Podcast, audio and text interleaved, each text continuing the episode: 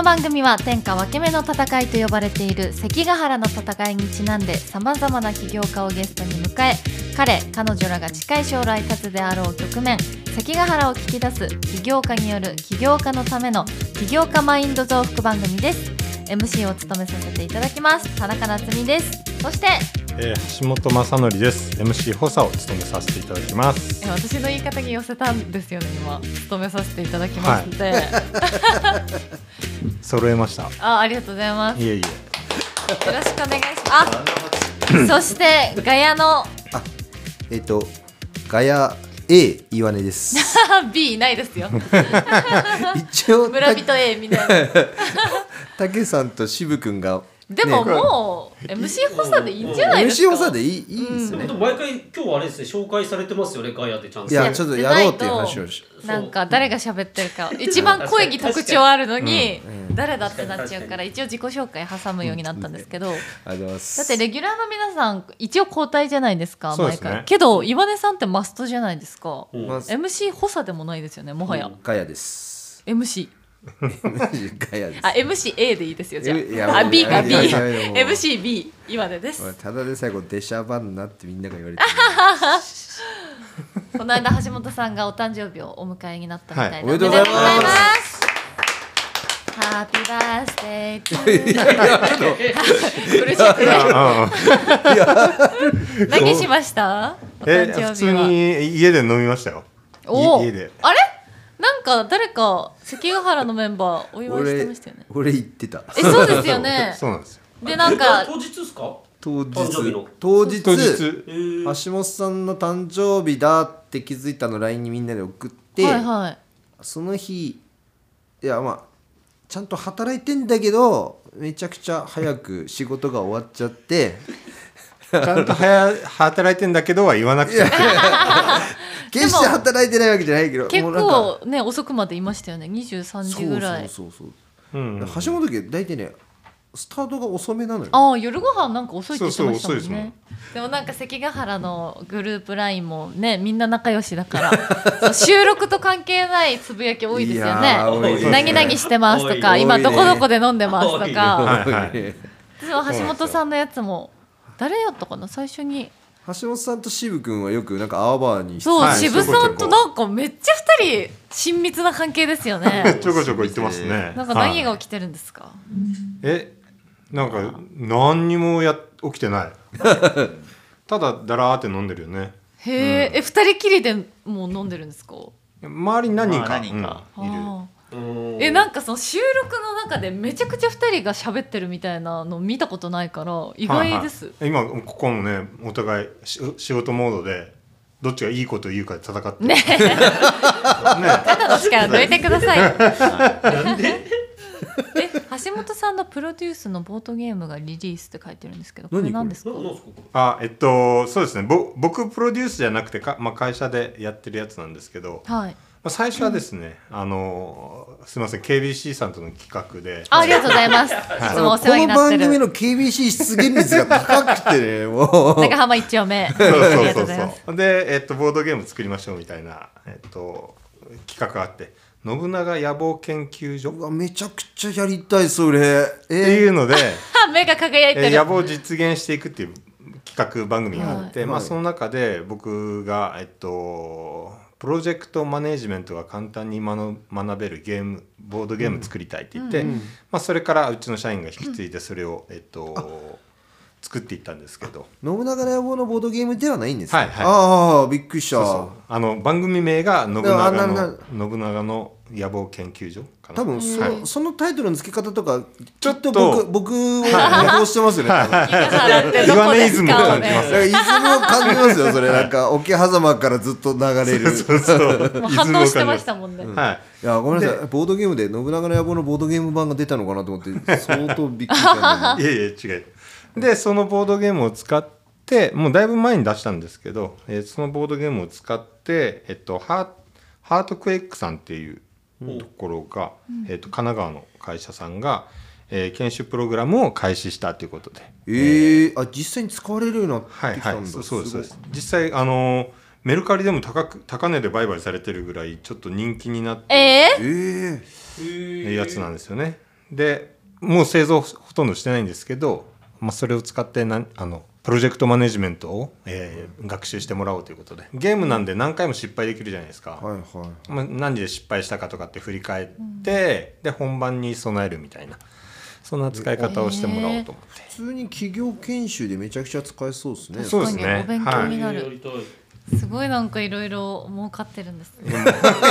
儲かっちゃいないけど。儲かっちゃいないとも言えないけど。はい。えそんなのがあるんですね。えも2019年そうそうそう。う買えないんですかそれ？買えないですね今。えそうなんだ。結構か買いたいという声がどんどん大きくなっていってるのえだからメルカリで高くうん。売られてるんだ。どんどんその声が大きくなっていけば出さざるを得ない状況になっていけばうん嬉しいなとは思いますけど、はい、そうなったらまた作るんですか？再販的な？うーん作るかもしれないですね。わかんないです、はい、なんかこの番組でやりたいですよね。家康の野望みたいなの作る。あ出た！新しいの作ろうとしてるやん。新しい商品作ろうとしてるじゃないですか。さあこのメンバーで今週も関ヶ原ってどこですか？やっていきたいと思います。それではスタートです。この番組は天下分け目の戦いと呼ばれている関ヶ原の戦いにちなんでさまざまな起業家をゲストに迎え彼彼女らが近い将来立つであろう局面関ヶ原を聞き出す起業家による起業家のための起業家マインド増幅番組です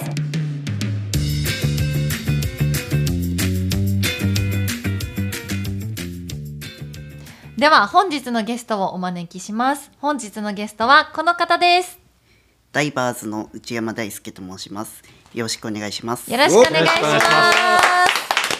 あ内山さんに来ていただきましたが、ダイバーズっていうのは何なんですか？ダイバーズっていうのはあの学生のアプリ開発グループで、はい。で今作っているアプリとしてはダイバーズマップという車椅子の方々がはい。生活しやすくするためのバリアフリールートを共有するアプリ開発を行っています。へえ。どのような事業をなさってるか詳しく聞いてもいいですか？まあ事業内容としてはその学生団体としてその自分が車椅子で生活している中ではい。不便だと感じた、まあ、ことがなんか車椅子で通りやすいルートがなかなかわからないっていうところでもあっていてうん。で自分が生活する中でそのアプリ必要だなと思って作りたいと思ったところで、まあなんか他の人とかと話していく中で、はい一緒に作りたいといううん人が集まって、まあ、開発を行っているっていう形でや。っています。今って。ごめんなさいなですか？なんかちょっとな何聞いいやいやダチョウ倶楽部みたいな今おいくつなのかなえちょっと思っとて。何聞きたいか相談してで聞いてみましょかいうやいや順番でええやん。絶 じゃあじゃ対にあ順番でいいです。じゃあおいくつ夏みかんからなのかなと思って。自分はままだ今年24になります。あ、じゃあ近いです。私。あそうだ私の二つ上？上。いや、一個上だ。今年二十四ですよね。私の一つ上なんで、そのいつぐらいからそういうアプリが必要だなとか作りたいなと思ってたのかな作りたいなと思っていたのはまあ2年前ぐらいで、ん。その作りたいと思った時はまずアイディアは持っていたんですけど、はい。その技術力とかいうのが全くない状況だったんで、うん。まあ、学校の中で行われていたなんかアプリコンテストみたいなのにアイディアとして応募したことがあったんですけど、うん。まあその時はなんか似たアプリが世の中にあるんですけど、はい。うん。そのアプリとの違いをあまり説明できなかったんでなるほど。やっぱうん。選考では選ばれなくて、うんうん。まあ、でもこのアプリ必要だなと思っていつか作りたいなって思っていたところで、まあ、なんか福岡市が主催していたデータエンジニアカタパルトっていううん。プログラムのなんかプロジェクトがあって、まあ、そちらに参加して、まあ、技術力がついてこれだったら自分でも作れるんじゃないかなっていうところで、うん。まあ、作り出したっていうところですね。へ橋本さん何だったんですか？い。やあのーそのダイバーズ？はいはい。何人ぐらいの？みんな学生さんなんですか？はい、学生です。何人ぐらいでやってるんですか？今は4人でやってまあす。四4人人で。なんですねへえー4人でやっててもその経済活動みたいなのは始まってるんですか？まだこれから開発途中とかまだ今はなんか開発して、まあ、なんか広めるためって言って実証実験的な感じで、まあ、福岡市の還元団体に協力してもらってやってるんですけどまあなかなかその実実証実験のユーザーっていうのが集まっていなくて、まあ、なかなかデータが集まらないっていうなかなかなかね。うん。アプリを開発したのはもう何年ぐらいになるんですアかプリを開発したのはまあ実際で言うと去年の夏ぐらいに始めたんで、うん。まだ1年経ってない。そうなんですね。プログラムを勉強しながらアプリを開発してるって感じですかはいそんな感じですね。利用者の声とかはどうですか？ちょなんか今通訳がすいません。いました。英語が聞こえましたけど。シリが動いちゃって。はい。まあなんか利用者の声としては、はい。まあなんか使ってもらった方からは、まあ、結構役に立つとかうん。言われてたり、まあなんかこういう使い方新しい使い方とかもまだありそうっていうところで、まあいろいろ意見をもらっへてまあなんか今今で言うとなんか意見としてあったのはなんか、まあ、ルートを投稿するタイプのアプリなんですけど、その投稿した後にその自分の投稿したデータっていうのを自分のページだけで見れると、まあ、なおさら使いやすいっていうところがあったんで、まあ、そこは意見を生かして、うん。うんちょっとアプリの使い方をか変えて編集して、まあ、なんかそういう機能を追加したりとかはいはい。いうふうにやってってるって感じですね。ぼ僕はそのまだくまだっていうか車椅子使ってないんでわからないんですけど、なんか車椅子のタイプによっては通りやすい道が違ったりとかっていうのもあるんですか、えー、えー、そんなんあるの、まあやっぱ自分は電動車椅子乗ってるんですけど、はい。その手動の車椅子と電動車椅子だとその手動でちょっとした段差うん。だったらいけるっていうところがあったりあー。まあ、電動だとその段差制限みたいなのがあったりするんで超えれないっていうこともあったりうんしますね。やっぱり車椅子のこ個体差というか種類で違うルートを選ばれたりとかするのでっていう感じですかね。そうですね。自分のが使いたいっていうのは使いたいっていうのはね。はい。へ実際に自分がこう不便だなって思ったことは何だったんですか？まあ自分が不便って思ったところで言うとその実際出かけて行った時に、はい。やっぱ段差があって峠ないとか、この道階段だったとかっていうことが結構あって、まあ、初めて行った場所だったりすると結構どこを通ったらいいのか分かんない。っていうことに困ったりするっていうところがあって、まあ、自分だけではなくて他の人も同じようなことで困ってるんじゃないかなと思って、うんうん。まあ、広めていきたいと思ったっていう感じですね。なるほど。最近ほらあの今日ここに出出てもらいたいって、まあ、ぼ僕らからちょっと声掛けしたんだけど最近ほら取ったんなな何賞でしたっけ？あ福岡県が主催していたはい。福岡県 IT スタートアップビジネス大賞2023の学生部門で大賞を受賞しました。ええおめでとうございおめでとうございま。ますスタートアップ企業はい、そ。れ優優勝されたんでぜひっていうことでいやもう今回。おへー最近あったんですかそれ。そうそうです。毎年一回やってるんだよねあれ確かですね、それこそオファーしたのはあれですよね。渋君とその橋本さんと一緒にジーズ行った時に、はい。あ、そうだったんですたまね。たまたまいらっしゃって。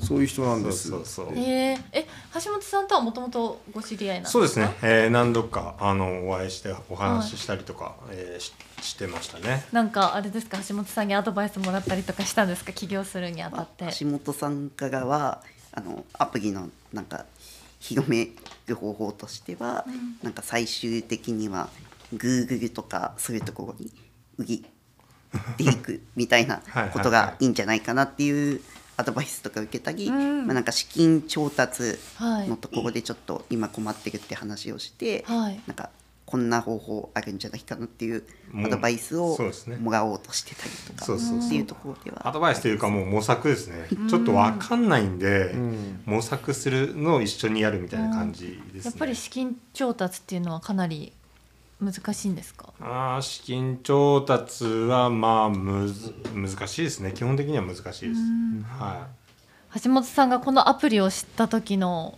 第一印象とかってありますか？いえっとそうですね。僕まずなぜこのアプリを知ったかっていうと、はい。そのそのジーズアカデミーっていうところで出会ってるんですけど、はい。ジーズアカデミーっていうのはプログラムができる起業家を育てるうん。学校で,、で僕そこの、えー生徒さんたちにいろいろ教えるっていうあ。係をやっていてでえたまにこう集まったりとかする時に、はい。内山さんもそこにいたっていう感じでまず内山さんと出会って、で何やってんの？って聞いたらあ、まあ、そういうそのくる車椅子とかの、えー方に向けた通りやすい道をうんうん。共有するサービスを今作ってますっていうことで,、で僕はあの勉強したての内山さんがどういうその技術を勉強してるかってそこら辺にまず興味が 湧いたってところがありますね。でさっき内山さんも言ってた通り競合というか似た、えーサービスはもちろんあってよく知っているんですけどまあ似ているのでなんかどっか差分差みたいなの作れないかなっていうのをちょっと、まあ、内山内山さんには共有せずに僕も悶々とちょっと考えたみたいな。そ こはまたたどり着いてはないんですああたどり着かないですね。なかなか難しいところではありますね、はい。心強いんじゃないですか？こんな偉大な方が。偉大偉大な方がもう上場されてますから。これもういじってるようにしか聞こえいない。やいや。しかもなんかちゃんとアドバイスとかプライベートではしてるんだなって思ってちょっと突っ込みかけたんですけどやめました。あの夏井香ちゃんねあのまあまあこの あの MC 補佐の人たちはまあまあ豪華っていうか 結構全国でも皆さんすごい方なんですよね。関ヶ原ではなんでこんな感じなんでしょうか皆さん。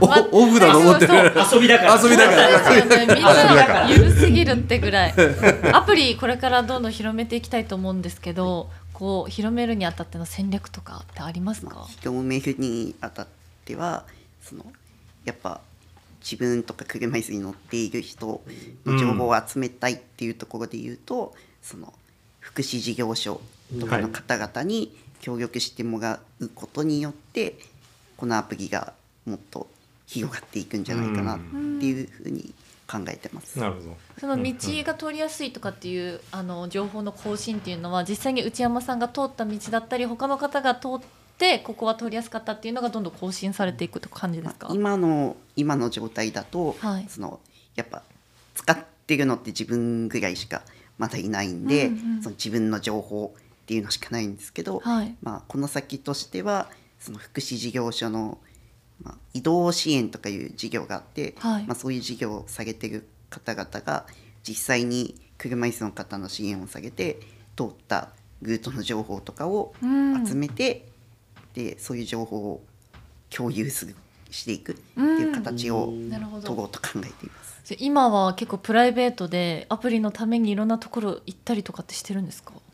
まあ、なんか新しいところには行ったりしてないんですけど、はい。そのやっぱ今まで行ってた場所とかの情報を入れたりはしてます。うん。なるほど。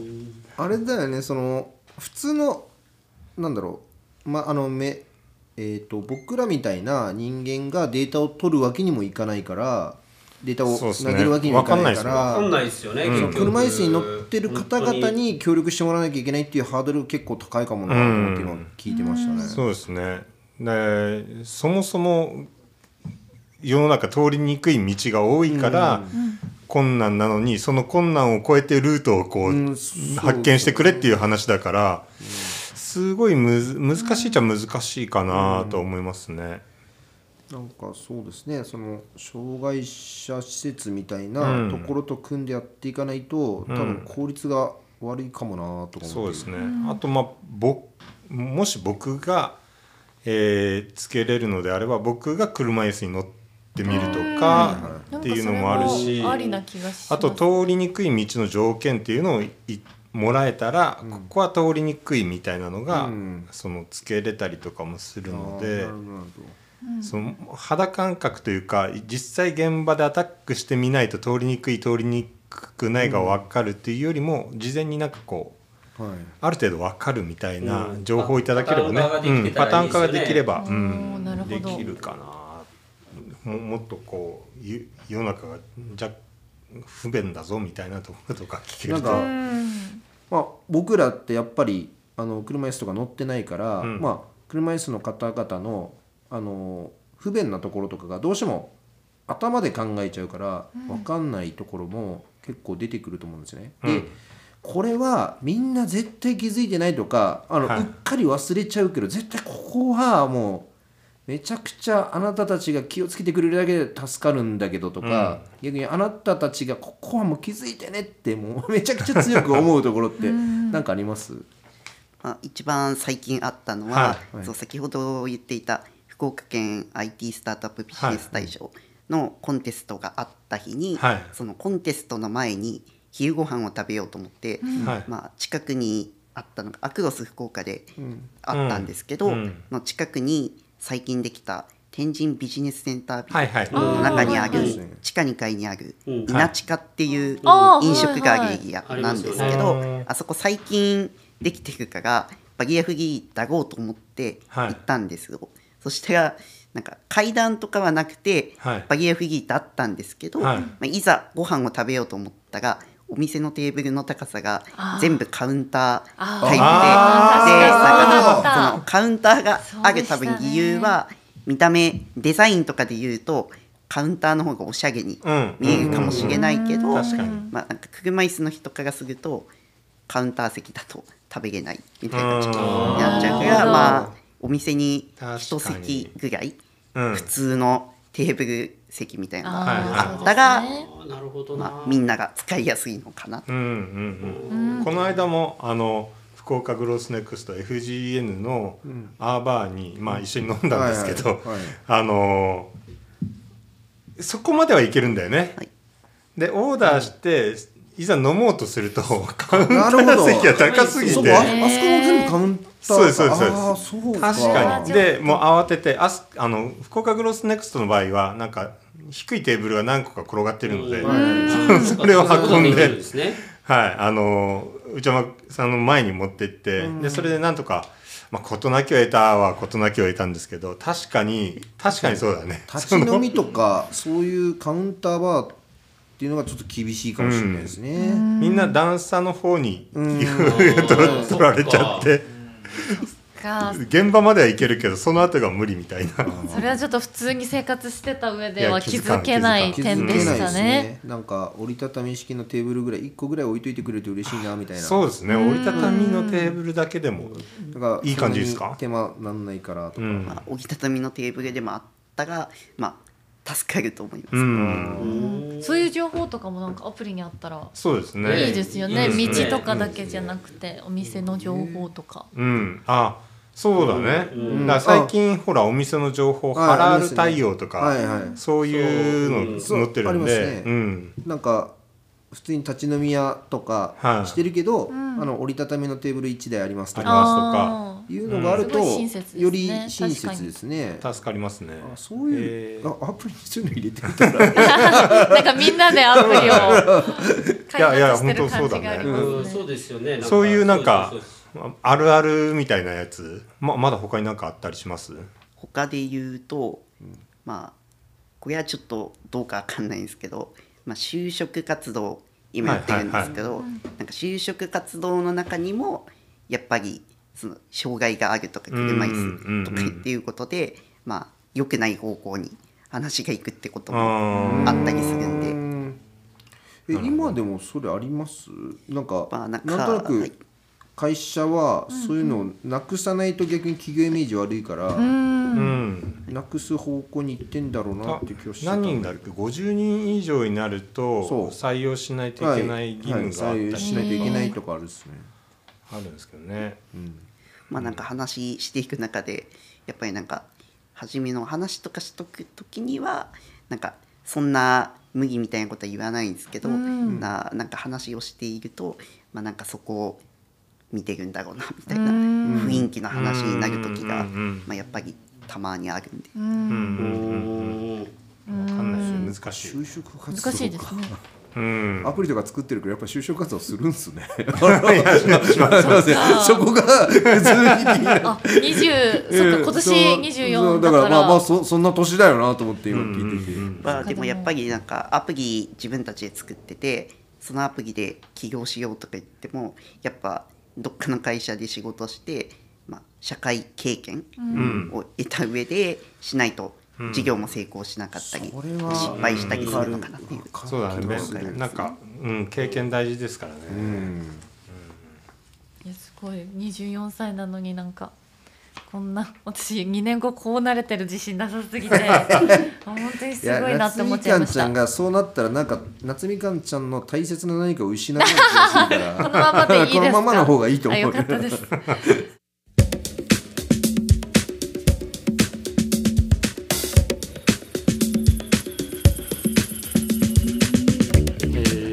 えー、今ななんかなんかちょっとな何聞きたいや今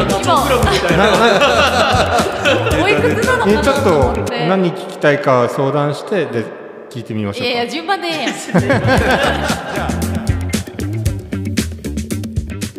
じゃああの番組の冒頭の説明でもあったようにこの番組ではゲストの方々のこれから起こるであろう天下分け目の戦い関ヶ原をお聞きしていますどこを超えれば事業として成功と言えるのかもしくはどこを目指すのかそのために乗り越えなきゃいけない点はどこか、えー山内さんの関ヶ原を教えてください。内山さんね。あ間違えた。なんて言いました？山内さん。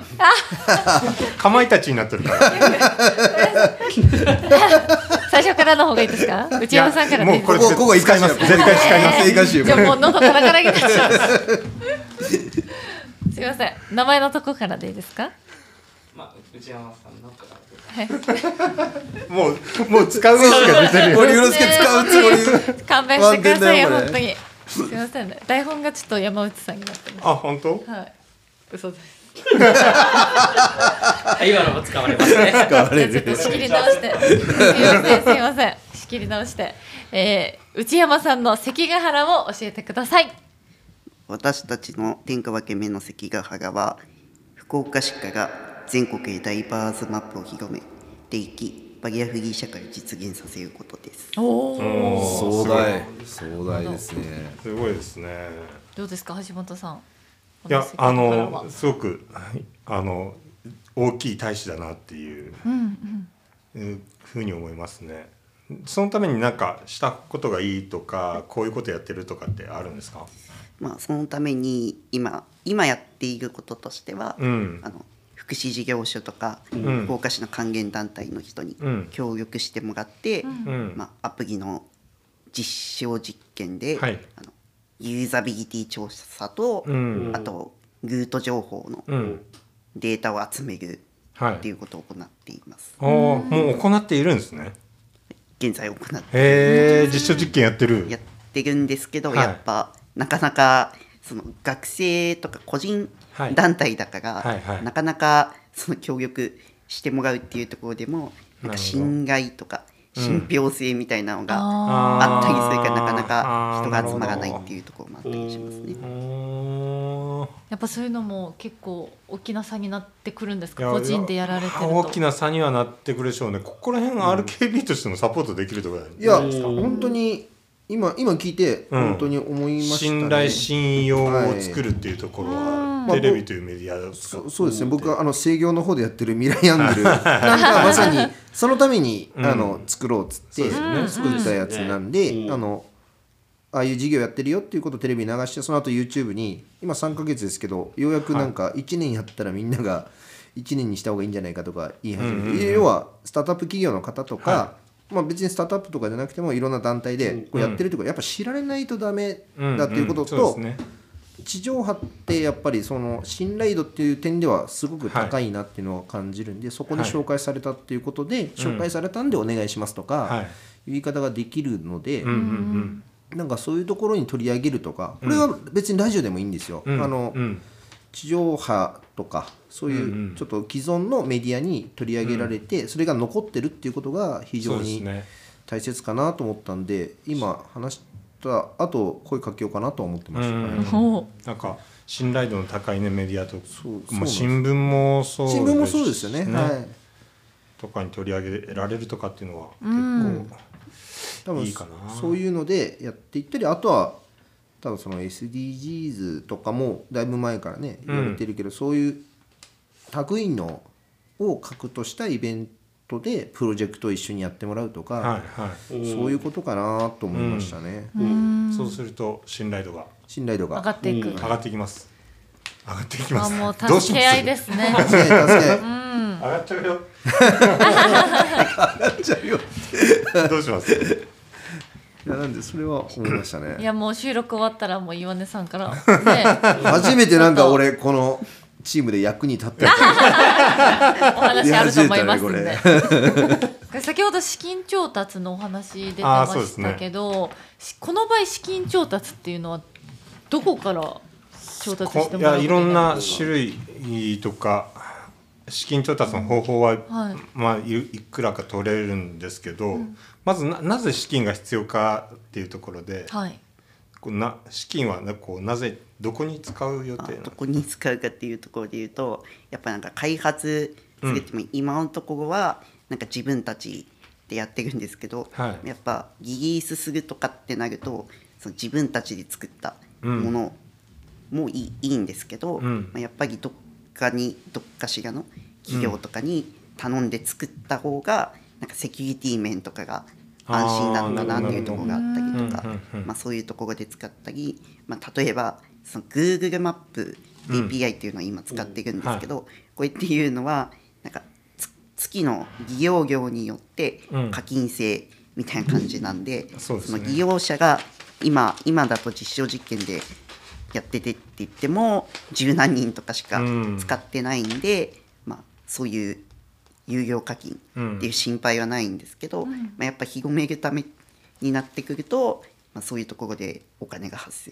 してきたり、まあ、実証実験やっていく中でもその福岡とかだけでやるうちだと、そういうなんかイベントやるためのはい。お金とかいらないんですけど、はい。まあ、例えば全国に広めるためって言ってうん全国各地にやっていくと、まあ、運営するのにお金もはい。かかってきたりしちゃうんで,、でそういうところのうん。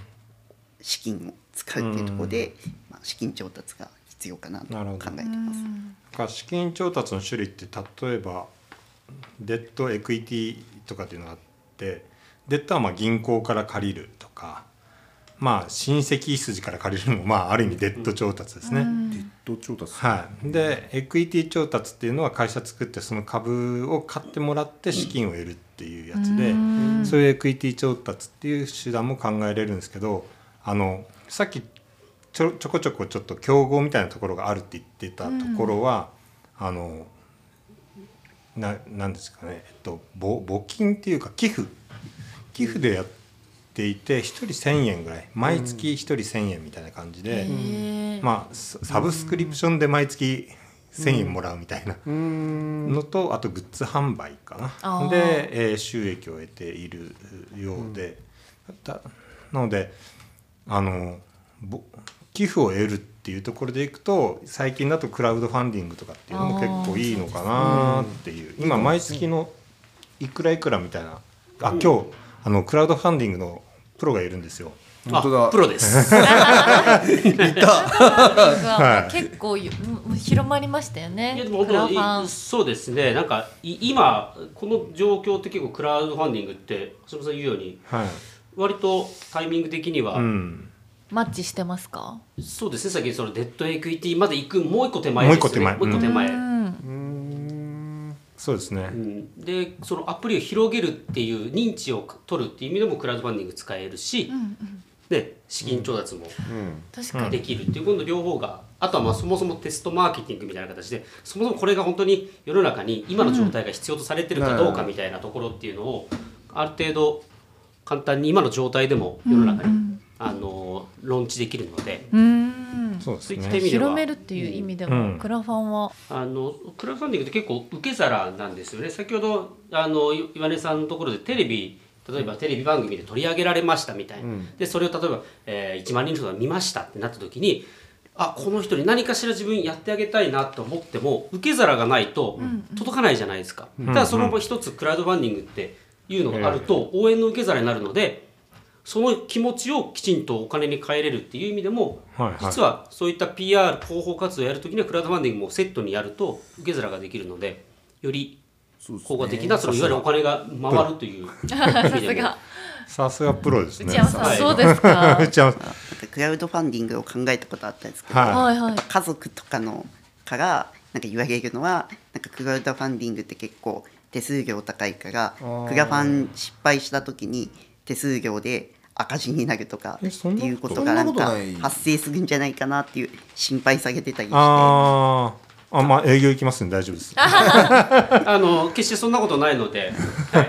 今日いろんなことが解決しましたね。岩根さんと。あの毎月毎月みたいなあのクラウドファンディングのやり方もあって、キャキャンプファイヤーだとキャンプファイヤーコミュニティとか。はい。そうですよね、だから月額例えば1000円とかっていう感じでキャンプファイヤーコミュニティを始めて、で毎月1000円もう始めるんだったら僕も入る入るので、うん。ここ多分全員、うん、全員入る。ますよね。までまず毎月いくらいくらは入ってくるようになるじゃないですか、まあ、でそのうちそこの規模を大きくしてで多分そこだけじゃ足りないので、えーちゃんと会社立てて次はデッド調達、ん。もしくはエクイティ調達っていうのをやっていくのがいい筋なんじゃないかなっていう気はしてる、その間にもうプログラムのどん腕をどんどん上げてもらって、いいサービスにしていくっていうのが、うんいいかな、まあ、それが結構王道何個かある、まあ、大きな道の一つかなってう、いうん感気がしじすね。もですね。。はい。なんか見てみてこ今後どうなっていくか。そうあ、そうですね。う。うん。んなんか何ヶ月後かにもう一回なんはいはいはいかお招きしたりとかして、どうなりましたかっていうの聞きたいですね、